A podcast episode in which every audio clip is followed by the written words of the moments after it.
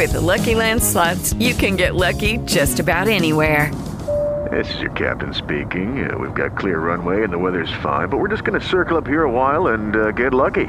No, no, nothing like that. It's just these cash prizes add up quick. So I suggest you sit back, keep your tray table upright, and start getting lucky. Play for free at LuckyLandSlots.com. Are you feeling lucky? No purchase necessary. Void where prohibited by law. 18 plus terms and conditions apply. See website for details.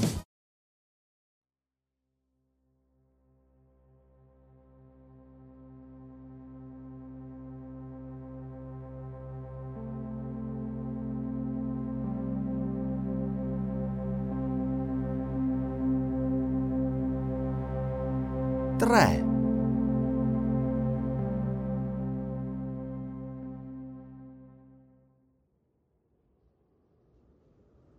In Conway c'era sempre una parte che rimaneva spettatrice, per quanto attivo potesse essere tutto il resto. Ora, per esempio, mentre aspettava che i nuovi venuti fossero più vicini, non si affrettò affatto a considerare tutte le possibili contingenze e a decidere quel che avrebbe potuto fare. Coraggio, freddezza, orgogliosa sicurezza di poter prendere una decisione sul momento? Niente di tutto questo. Era, se vogliamo giudicare senza indulgenza, una forma di pigrizia, una riluttanza istintiva ad abbandonare il suo posto di osservatore dell'avvenimento imminente. Intanto il gruppo lontano, procedendo giù per la valle, si rivelò composto di una dozzina di persone o poco più, alcune delle quali reggevano una portantina su cui si poteva distinguere una persona vestita d'azzurro. Conway non era in grado di immaginare dove fossero diretti, ma parve anche a lui, come già Miss Brinklow, provvidenziale che si trovassero a passare di lì. Appena furono abbastanza vicini, Conway lasciò i suoi e si incamminò. Lo fece però lentamente, ricordandosi che gli orientali amano il rituale degli incontri e desiderano impiegarvi tutto il tempo necessario. Fermatosi a distanza di pochi metri, si inchinò con la dovuta cortesia. Con sua grande sorpresa, il personaggio dalla lunga veste scese dalla portantina, avanzò con tutta dignità e gli tese la mano. Conway gliela strinse e intanto fissò curiosamente quel cinese, alquanto decorativo nella sua veste di sete ricamata, vecchio o almeno già maturo, dai capelli grigi e dal volto rasato. A sua volta il cinese parve scrutare nello stesso modo Conway. Dopodiché gli parlò in un inglese chiaro e un po' ricercato. Io appartengo al monastero di Shangri-La.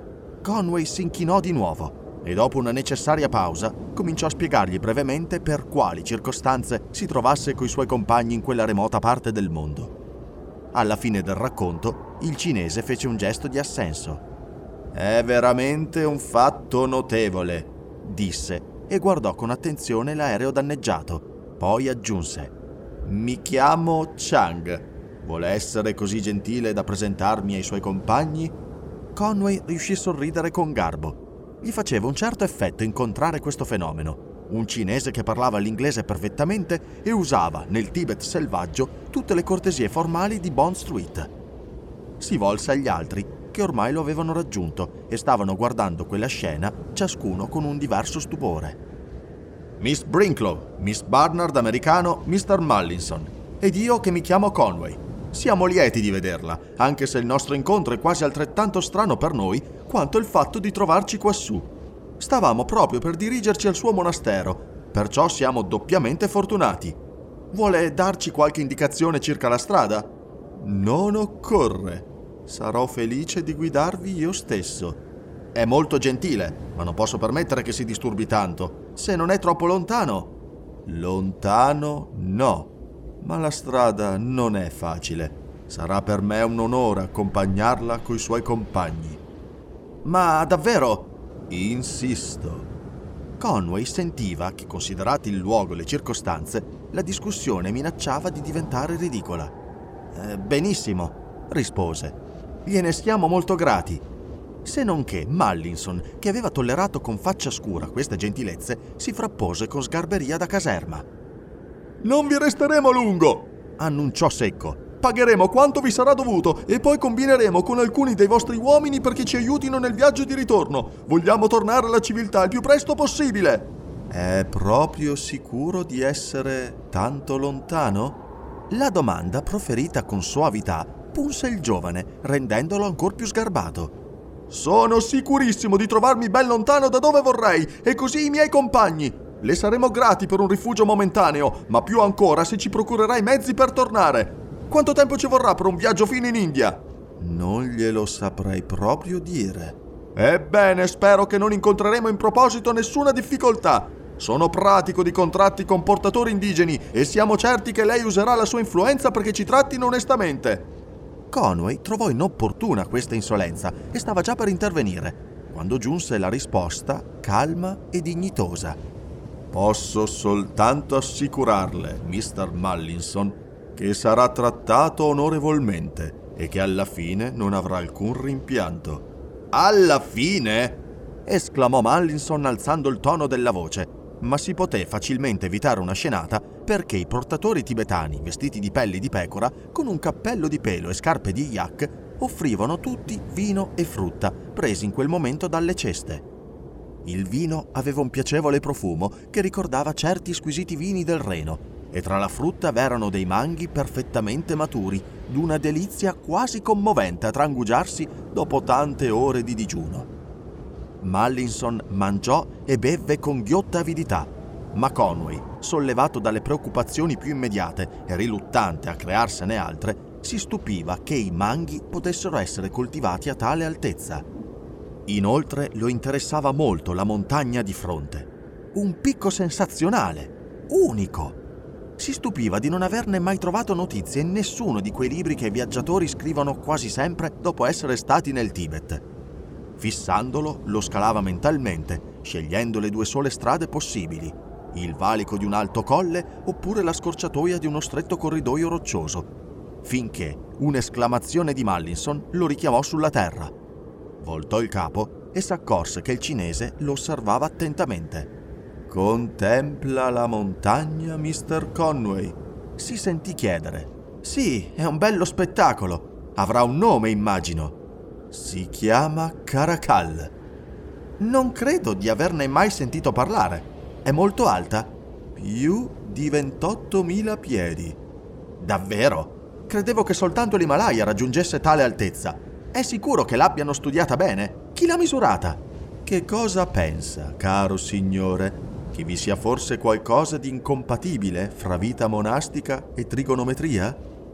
Conway gustò la frase e rispose No, no, niente affatto, e rise amabilmente. La battuta non gli era sembrata un granché, ma aveva voluto gratificarlo. Poco dopo incominciarono il viaggio verso Shangri-La. La salita continuò per tutta la mattina, lentamente e a gradi.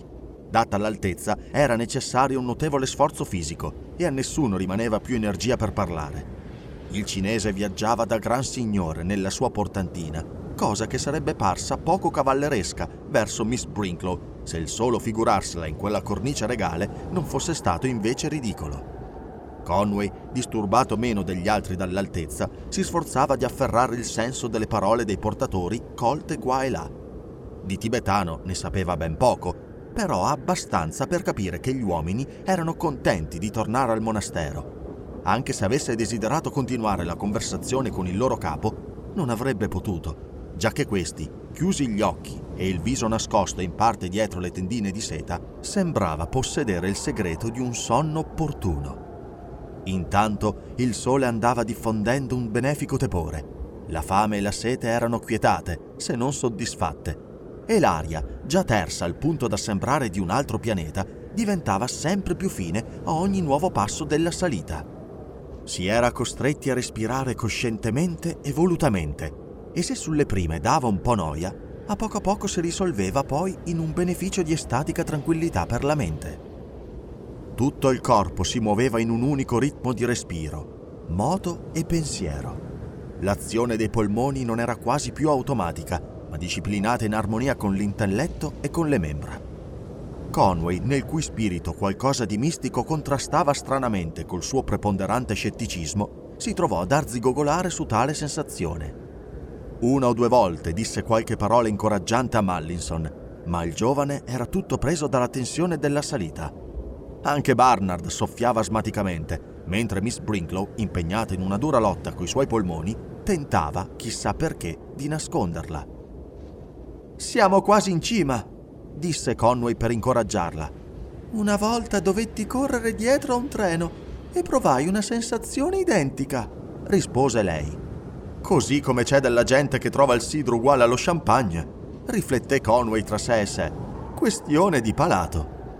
E subito si stupì, constatando che, eccettuata questa considerazione di carattere generale, non aveva dentro di sé proprio nessun'altra preoccupazione, soprattutto per quel che riguardava la sua persona. Vi sono momenti nella vita in cui si apre la propria anima, proprio come si spalanca il portafogli quando il passatempo di una sera si è riuscito magari più costoso del previsto, ma anche più inatteso. Così, in quella calma mattinata in vista del Caracal, Conway, che per aver trascorso dieci anni in varie località asiatiche sapeva valutare molto bene paesi e avvenimenti, diede adesso, di fronte a quella nuova esperienza che gli si offriva, una pronta, confortante e tranquilla risposta. Davvero questo paese è promettente come nessun altro. Dopo un paio di chilometri la salita si fece più ripida, ma in quel momento il sole si velò e una nebbia argentea nascose la vista. Tuono e valanghe rimbombarono in alto dai campi di neve. L'aria cominciò a raffreddarsi, finché per i rapidi mutamenti delle regioni montane divenne gelida. Si levò un forte vento e un'improvvisa pioggia inzuppò tutti, aumentando il tormento. A un certo punto anche Conway ebbe l'impressione che sarebbe stato impossibile proseguire.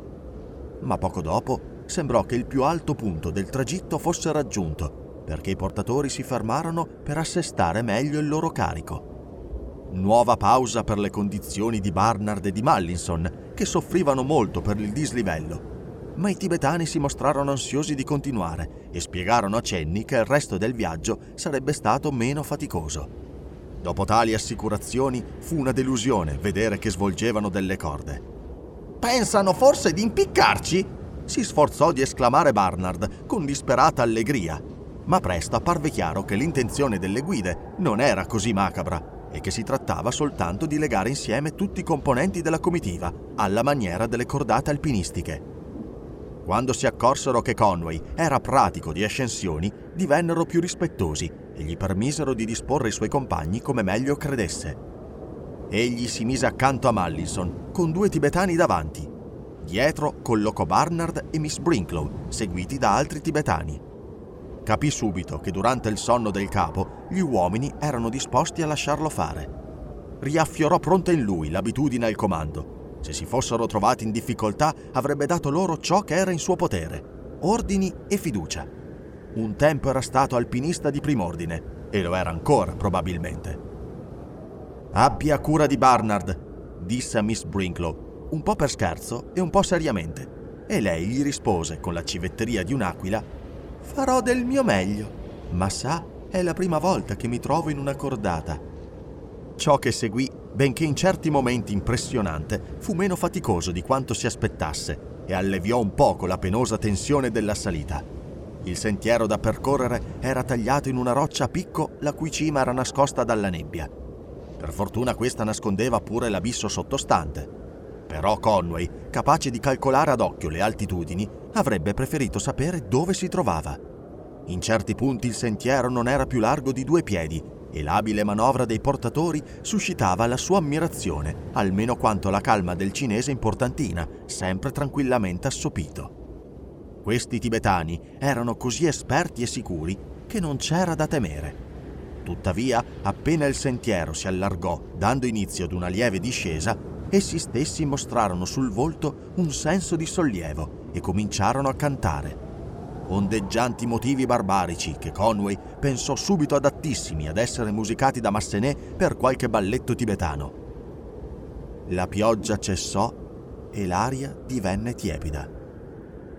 Possiamo ritenerci sicuri che non saremo mai stati capaci di giungere quassù da soli, disse Conway con l'intenzione di essere incoraggiante ma su Mallinson la frase non ebbe l'effetto sperato.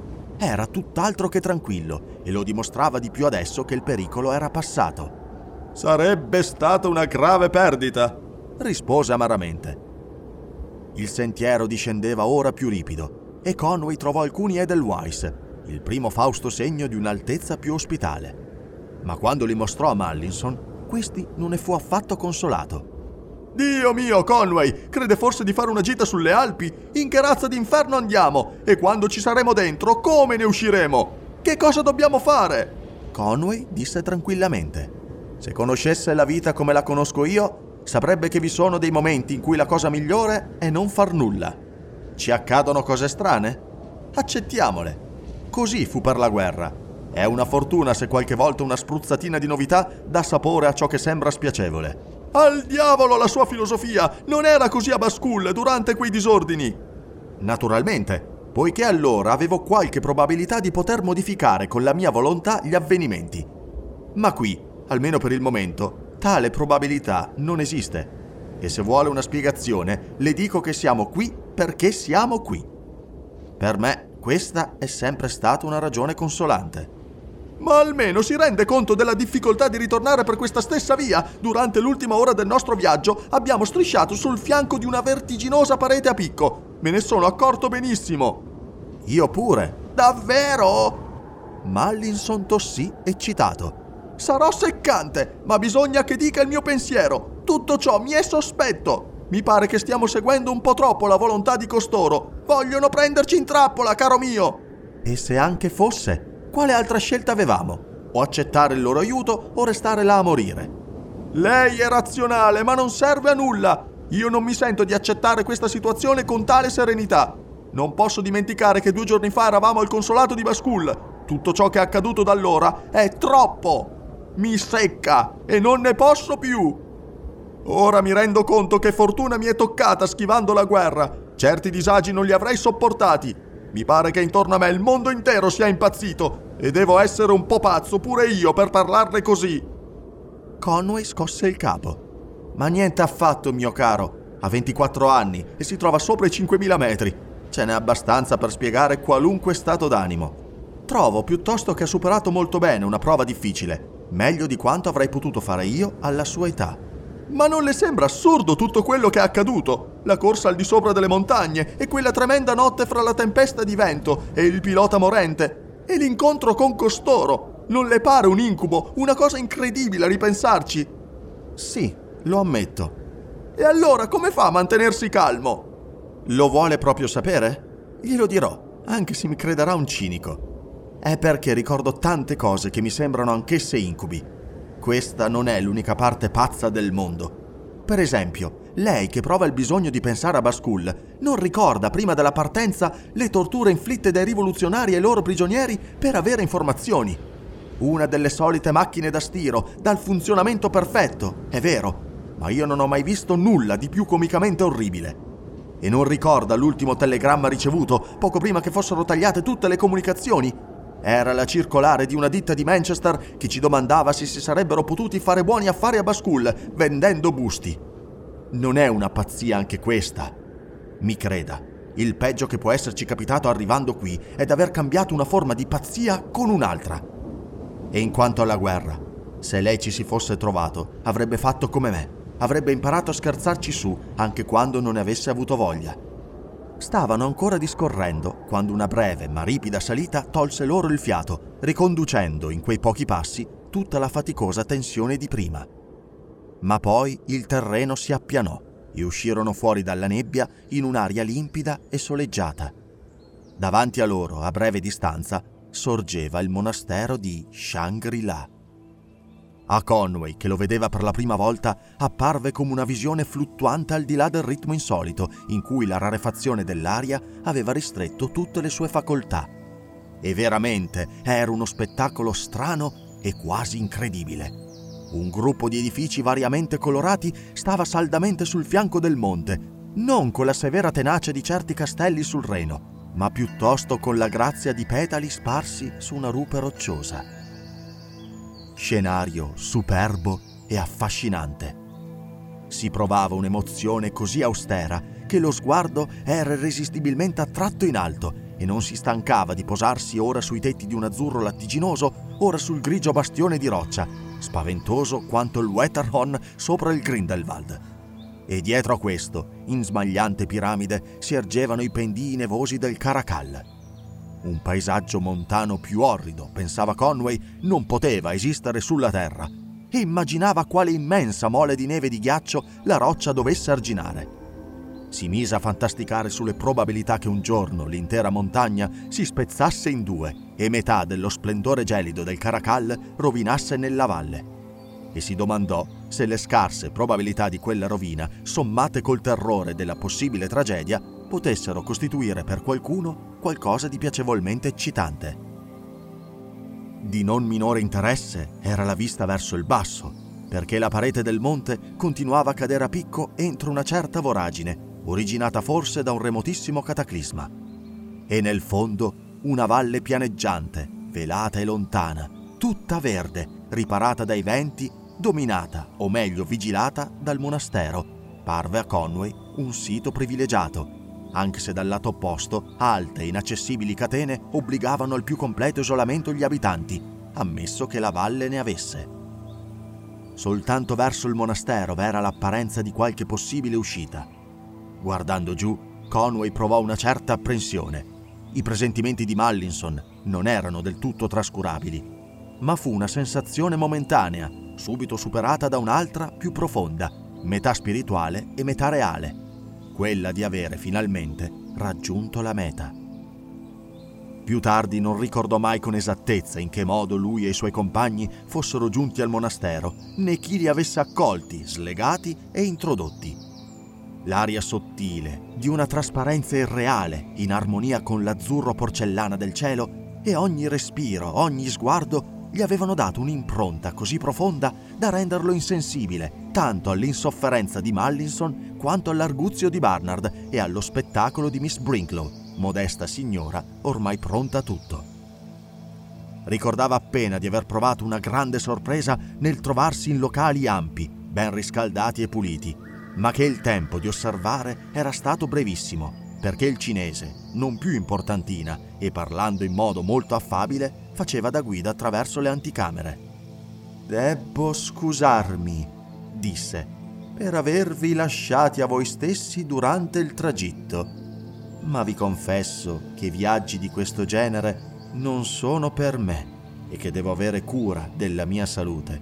Spero che non vi sentiate troppo stanchi. Ce la siamo cavata, rispose Conway con un sorriso sbadato.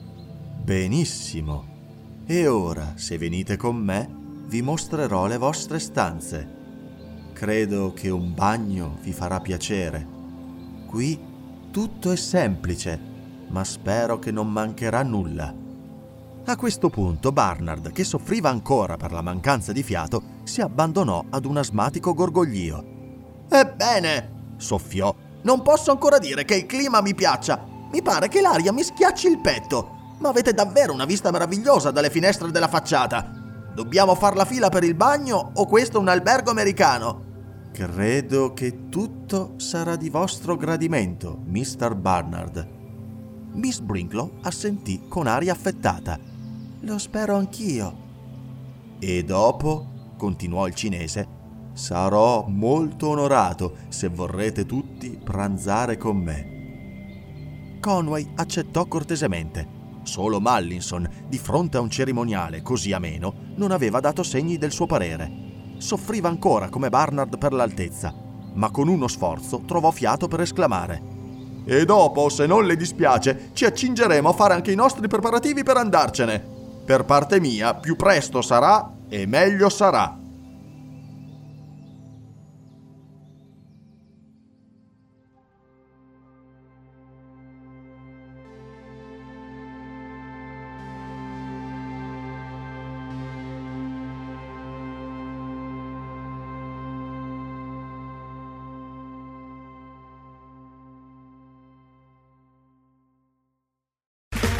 Okay, round two. Name something that's not boring. A laundry? Ooh, a book club. Computer solitaire, huh? Ah, oh, sorry, we were looking for Chumba Casino. That's right. ChumbaCasino.com has over 100 casino style games. Join today and play for free for your chance to redeem some serious prizes. ChumbaCasino.com. No purchase necessary. Forward, prohibited by law. 18 plus terms and conditions apply. See website for details.